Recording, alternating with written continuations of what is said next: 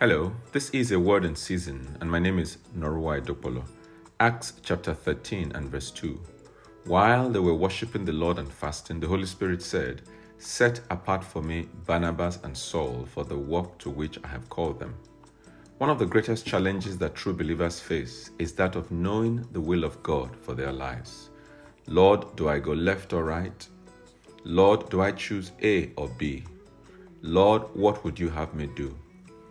This and many such questions are never far from the lips of believers, and the reasons are simple. We want to please the Lord, and also because we recognize that, as stated in Proverbs chapter 19, verse 21, many plans are in a man's heart, but the purpose of the Lord will prevail. In the passage before us, it was when they were praying, fasting, and ministering to the Lord that He spoke and gave specific directions regarding the next steps for Paul and Barnabas. Probably listening to this message will be a couple who are today relocated and settled in the UK. Less than a year ago, they were in my office in Lagos, distraught and at their lowest point in life.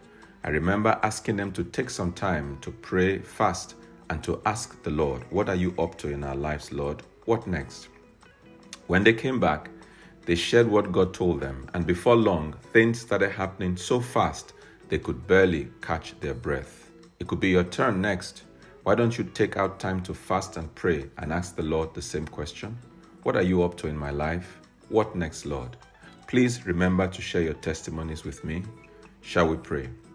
I want you to say, Father, please speak to me and show me what to do in the name of Jesus. May God hear your prayers. May He answer you speedily and give you direction. In Jesus' name, amen.